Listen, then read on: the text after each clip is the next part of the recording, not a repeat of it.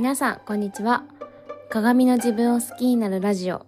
このラジオでは、ライフデザインコーチののどかが、毎日のイライラがなくなる考え方、自分で理想の幸せを実現するマインドセットをシェアしています。はい。えー、今日のテーマはですね、相手が不快な行いをした時にやってみることというテーマでお送りします。はい。あのー今日あった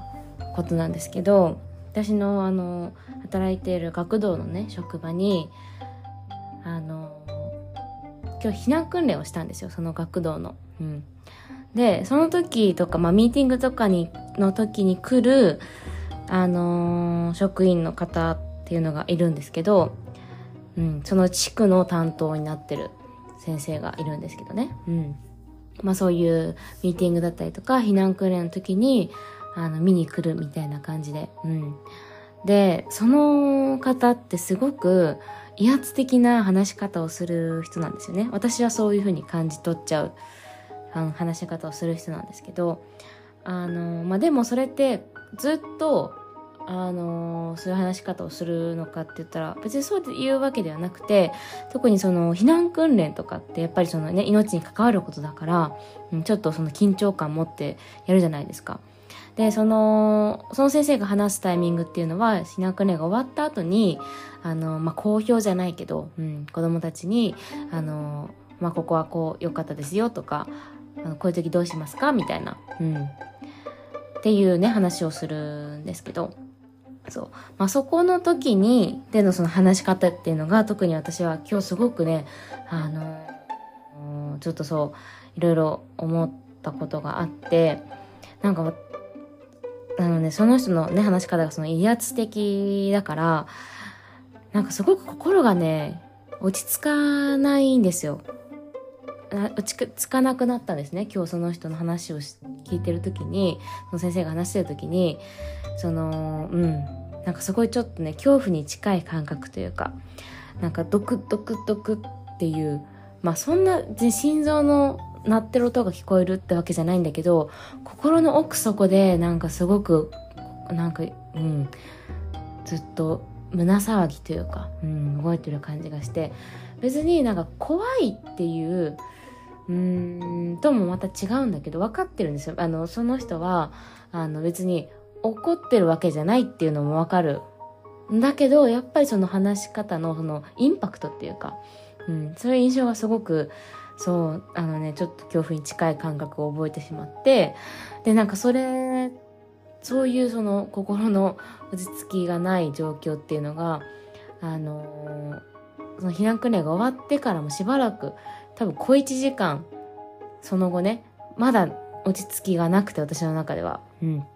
しばらく続いたんですよ。そう。で、だこういう時に、なんか本当にね、思い返すとこういうなんか心が落ち着かない状況っていうのが、あのー他にもあったなっていうのがあって、その、なんだろうな、突発的な衝撃的なこと？うん。なんか急に来たそういう、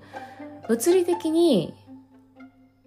なんか大きいダメージがあるとか、例えばね、それこそ地震が来たとかさ、あの、なんか、交通事故にあったとか、交通事故が目の前で起きたとか、なんかそういう目に見えるものじゃないんだけど、なぜかなんかそういう、なんか、うん、心臓がずっと鳴ってるみたいな経験っていうのが今までも何度かあって、うん。で、しかもそういうのって本当にその状況離れてもなんかね、落ち着かない時。で、その、頑張って落ち着かせようって思えば思うほどなんか焦っちゃうみたいな。うん。そう。で、そういう時、まあ、あの今回はそのね、相手の行動に対して私がその、心が落ち着かなくなったっていう経験なんですけど、そう、そういう時どうすればいいのかなっていうか、私はどうしたのかっていうと、あの、確かにその話し方がちょっと威圧的だったりとかっていうインパクトが強いんだけどでもなぜその人が力を込めて込めて話し方をするのかとかなんでその鋭く厳しいところをついてその指導するのかとか、なんかそういうところを、なぜその人がそういう行動をしているのかっていうのを、なんか自分なりに理解できて、で、それをかつ、その自分に、その、腑に落とすことができたら、あのー、それができるとできないのとでは、心の穏やかになる、うん、心がね、それができたらね、心が穏やかになるんじゃないかなって思うんですよ。うん、実際私は、それが今日、あのー、ちょっと落ち着いて考えることができて、うん。あのー、その、なんだろう、心のドキドキというか、うん、胸騒ぎみたいな、何か得体の知れないものがまだ心の中にいるみたいな感覚が、あの、穏やかになりました。そう。だから、その、一旦ね、相手になってみて、なんでそんな行いをしているのかっていうのを想像することが、あの大事なんですよね。うん、なんかどうしてもこういう時って、その私、自分の気持ちしか見れなくなっちゃうんですよね。すごい怖い体験をした。怖い。この人の話し方怖いってなって、なんでこんな私のことを怖い気持ちにさせるんだろうみたいな。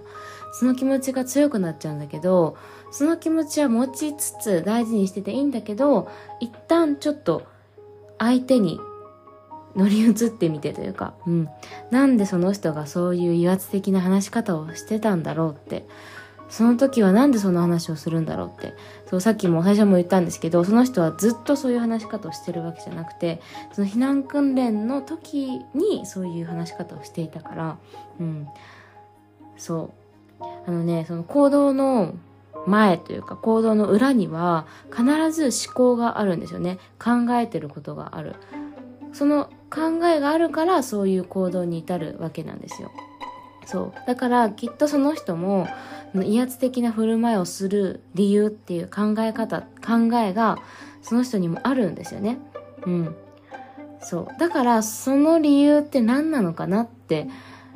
いうのを自分で想像する。うん。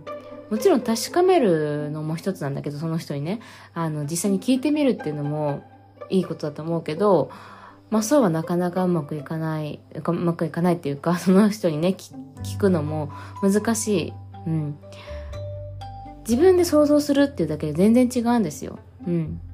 で、そうやってその、その人と別れて、私は今日はね、スタバに行ったんですけど、その後、そう、だからスタバでちょっと、あの、ゆっくり心落ち着かせてから、あの、そう、なんであの人はこういう振る舞いをしたのかなってていうことを考えると、うん、あのー、あ、そっか、こういう気持ちがあって、こういう考えがあって、あの時すごく長く、あのね、そう、ずっと緊張感を持った話し方をしていたんだなっていうふうに考えることができました。うん。そう、だからね、ちょっと、まあ、いきなり、あの、それを考えるのってやっぱ難しいから、あの、もう私は今日スタバに行きましたけど、うん、自分がちょっとゆっくり落ち着ける環境にね、そう、私は今日ゆっくりホットコーヒー飲んで、あの、ついでにドーナツも食べちゃって、で、あの、ほっとする本をね、1、2ページ読んでから、ちょっと考えてみて、うん、あの、その、相手のことをね、静かに想像してみたら、いつの間にかその心の奥の動きっていうのも静かになりました。はい。なので、あのー、そのね、相手のこう、相手の行動を行いに、まあ、不快に感じたら、どうすればいいのかっていうのは今日はシェアしてみました。はい、今日もね、お聴きいただきありがとうございました。それでは今日も素敵な一日をお過ごしください。